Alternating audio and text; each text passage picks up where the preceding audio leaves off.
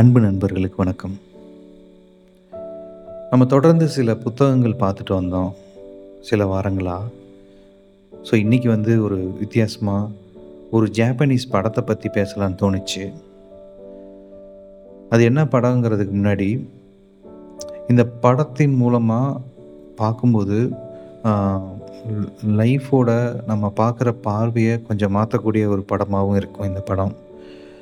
அதே மாதிரி இந்த படம் வந்து ஒரு சராசரியான ஒரு படம் கிடையாது. கிட்டத்தட்ட ஒரு டாக்குமெண்ட்ரி மாதிரியான ஒரு படம் தான். ரிப்பீட்டடான ஒரு காட்சிகளே தான் ஓடிக்கிட்டே இருக்கும்.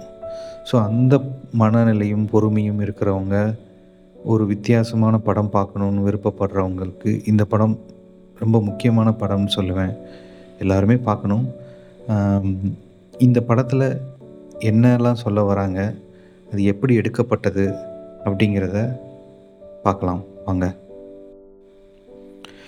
பெர்ஃபெக்ட் டேஸ் இன்றைக்கி நம்ம பார்க்க போகிற இந்த படத்தோட பேர் பெர்ஃபெக்ட் டேஸ்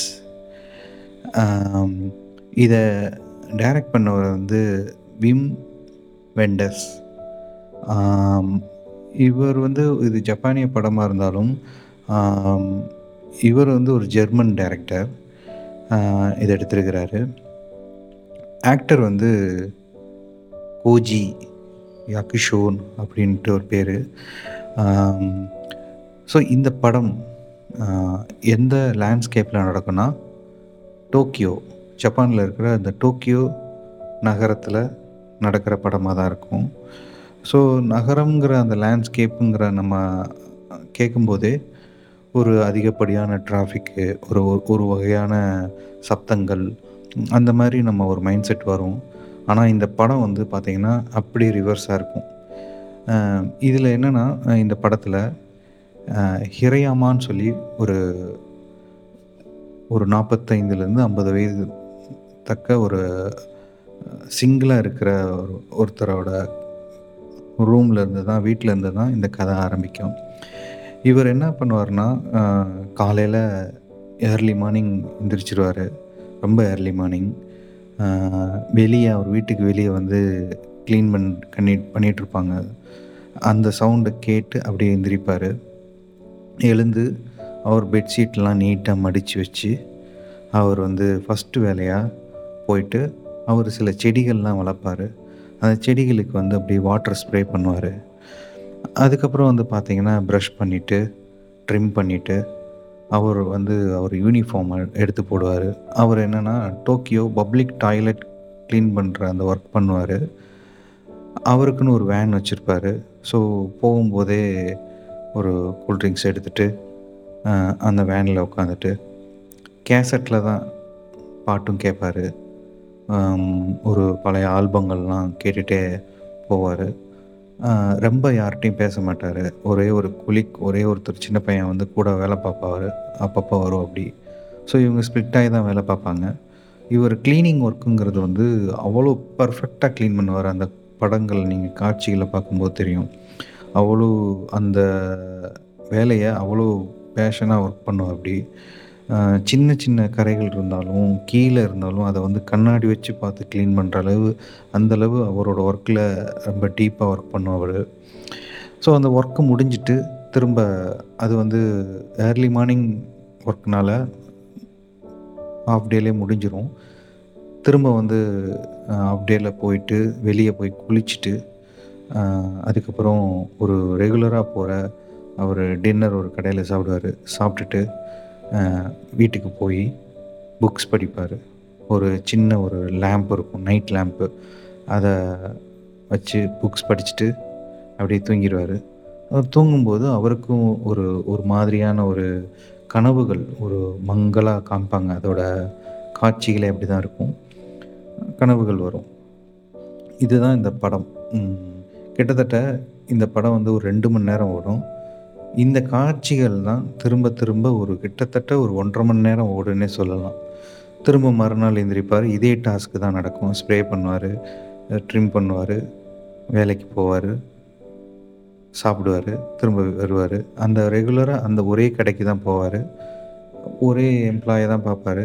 அவங்க என்னைக்காவது லீவுனா கூட அவர் வந்து வீட்டுக்கு எடுத்துகிட்டு வந்து சாப்பிடுவாரு. அவ்வளோதான். எது எதையுமே வந்து பெரிய சேஞ்சஸே இருக்காது அவர் லைஃப்பில் ஒரு அவரோட வீடும் வந்து அவ்வளோ க்ளீனாக இருக்கும். ரொம்ப மினிமலிஸ்ட் லைஃப்பில் தான் வாழ்வார் ரொம்ப தனிமையில் இருப்பார் நிறையா புக்ஸ் படிப்பார் காலையில் இருந்து எழுந்து அவர் வந்து அந்த இயற்கையை தான் ஃபுல்லாக பார்ப்பாரு. சாப்பாடு லஞ்ச் டைமில் வந்து அவர் வந்து ஒரு சாண்ட்விச் எடுத்துகிட்டு போயிட்டு, ரெகுலராக ஒரு கோவில் பக்கத்தில் இருக்கிற ஒரு மரத்துக்கடியில் உட்காந்து, அங்கே இருக்கிற ஒரு மரம் மரத்தை வந்து ஒரு ஃபிலிம் கேமராவில் வந்து ஃபோட்டோ எடுத்துப்பார் ரெகுலராக அந்த மரத்தோட கிளைகளை ஃபோட்டோ எடுத்துக்கிட்டே இருப்பார் அதை பிரிண்ட் எடுப்பார் இதுதான் ரிப்பீட்டடாக இருக்கும். ஈவன் அங்கே லஞ்ச் டைமில் அவர் அந்த மரத்தடியில் உட்காந்து சாப்பிடும்போது, பக்கத்தில் சில மனிதர்கள் சாப்பிட்டுட்டு இருப்பாங்க. ஒரு அவங்க கூட ரிப்பீட்டடாக ஒரே ஆளாக தான் இருப்பாங்க. ஸோ ஒரு ஒரு லைஃப்பில் எந்த சேஞ்சுமே இருக்காது. இப்படியே தான் போயிட்டுருக்கும். தொடர்ந்து இவரோட வாழ்க்கையில் ஒரே மாதிரி போயிட்டே இருந்தாலும், சில தருணங்கள் வந்து இவர் லைஃப்பில் இவங்க இவரோட வாழ்க்கையில் வந்து போகிற நபர்கள் மூலமாக சின்ன சின்ன நிகழ்வுகள் மாறும். நிகழ்வுகள் மாறும்னு நான் இப்போ சொல்கிறது வந்து அவர் வாழ்க்கையே நிறையா மாறும்னு அர்த்தம் கிடையாது.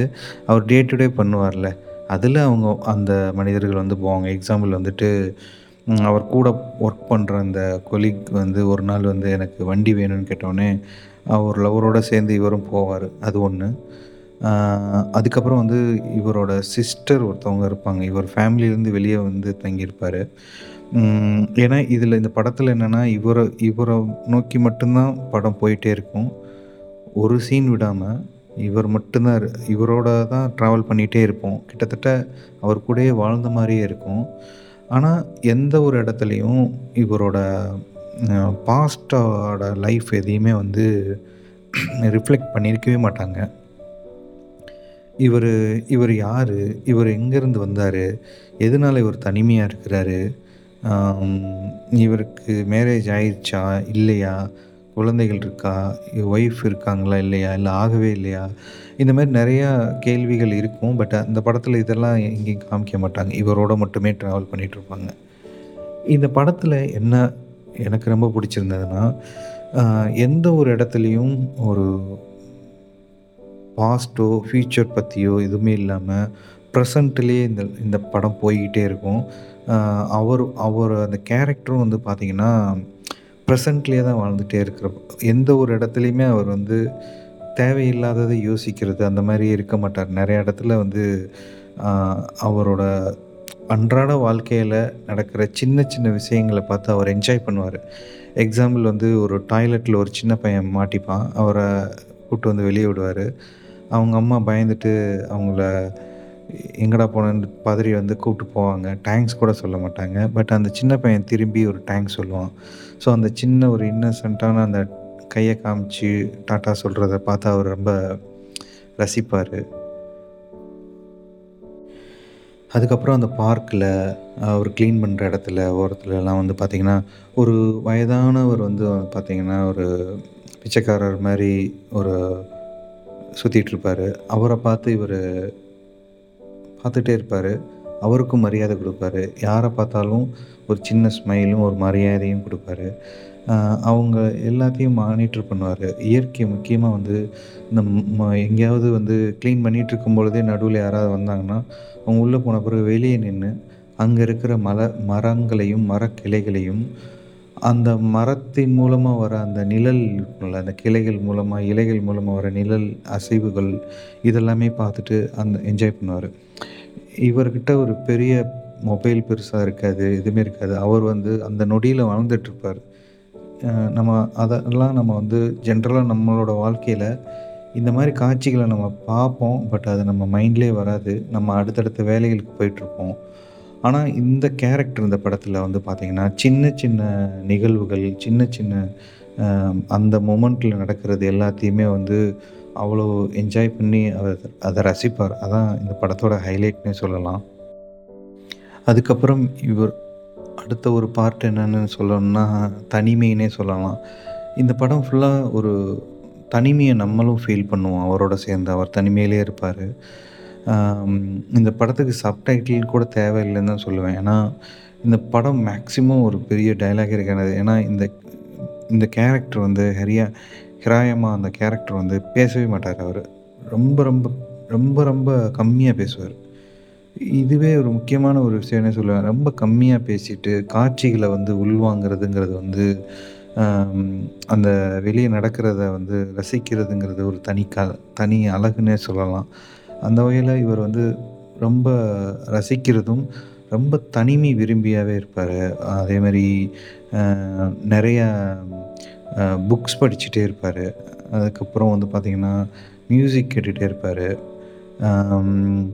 ஒரு ஒரு அவர்கிட்ட ஒரு பீஸ்ஃபுல்னஸ் இருந்துகிட்டே இருக்கும்.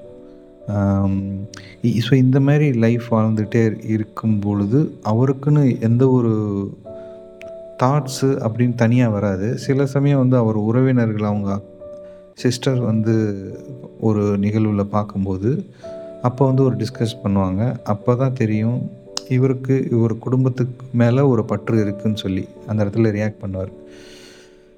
ஸோ இப்படியே தான் கதை போயிட்டே இருக்கும். ரொட்டீன் லைஃப் இப்படியே தான் போயிட்டுருக்கும். ஃபைனலாக ஒரே ஒரு காட்சி இருக்கும். அந்த காட்சி வந்து வாய்ப்பே இல்லை. அந்த வேனில் ஏறி அவர் அடுத்த கடைசி சீன் அது. திரும்பவும் அதே ரெகுலராக அந்த ஒர்க்குக்கு கிளம்பி போகும்போது அவருக்குள்ள அவரோட முகபாவனை சிரிக்கிறதும் நெகிழ்கிறதும் அழுகிறதும் அப்படியே கலந்து ஒரு ரியாக்ஷனோட பேக்ரவுண்டில் ஒரு சாங்கோடு அது பண்ணியிருப்பாங்க. ரொம்ப அருமையான படம். இது வந்து ஒரு ஒரு ஒரு மனிதன் வந்து தனிமையும் இயற்கையையும் அந்த நொடியில் வாழ்கிறது வாழ்கிறதையும் ரசித்து வாழ்கிறதுக்குரிய தன்மையில் இருக்கணும்னு நினைக்கிறவங்களுக்கு இந்த படம் ரொம்ப பிடிக்கும். கண்டிப்பாக கண்டிப்பாக ரொம்ப பிடிக்கும். இன்னொரு டைலாக் கூட வரும். Next time is next time now is now அப்படின்னு சொல்லிட்டு சொல்லுவார். நாளைக்கு நாளைக்கு பார்த்து இன்றைக்கி இன்றைக்கி தான் அப்படிங்கிற மாதிரி அவரோட சிஸ்டர் பொண்ணுகிட்ட வந்து பேசுவார். அது மாதிரி அங்கங்கே ஒரு சின்ன சின்ன டைலாக்கும் ஒரு ஃபிலாசபிக்கல் மூமெண்ட்டாக இருக்கும். ஸோ கண்டிப்பாக இந்த படத்தை பாருங்கள் இதை வந்து ரிப்பீட்டடாக கூட பார்க்கலாம் அப்பப்போ. நிறையா ஒரு ஒரு நம்ம மனநிலை ஒரு மெச்சூரிட்டியாக இருக்கும் பொழுது இதில் மூலமாக நிறையா நம்ம இப்போ நான் பார்க்கும்போது இந்த படம் எனக்கு இந்த இந்த உணர்வுகளையும் இந்தந்த ரியாக்ஷன்ஸையும் கொடுத்துருக்கு. மேபி இன்னும் கொஞ்ச நாள் கழித்து இந்த படம் பார்க்கும்போது நெ இன்னும் நிறையா விதமான பார்வையை கொடுக்கும்னு நினைக்கிறேன். ஏன்னா இதெல்லாம் ஒரு கிளாசிக் படம்னு சொல்லலாம். ஸோ இதெல்லாம் காலம் கடந்து அந்தந்த வயது கடந்தும் அனுபவங்கள் கடந்தும் இதை பார்க்கும் பொழுதும் அதுக்குரிய பார்வையை இது கொடுக்கும். கண்டிப்பாக இந்த படத்தை பாருங்கள் இன்னும் வேறொரு இந்த மாதிரி ஒரு வித்தியாசமான படங்கள்லேயோ இல்லைன்னா ஒரு புத்தகத்துலேயோ நம்ம கண்டிப்பாக சந்திப்போம். எல்லாம் சரியாகும். நிம்மதியாக தூங்குங்க. நன்றி. வணக்கம்.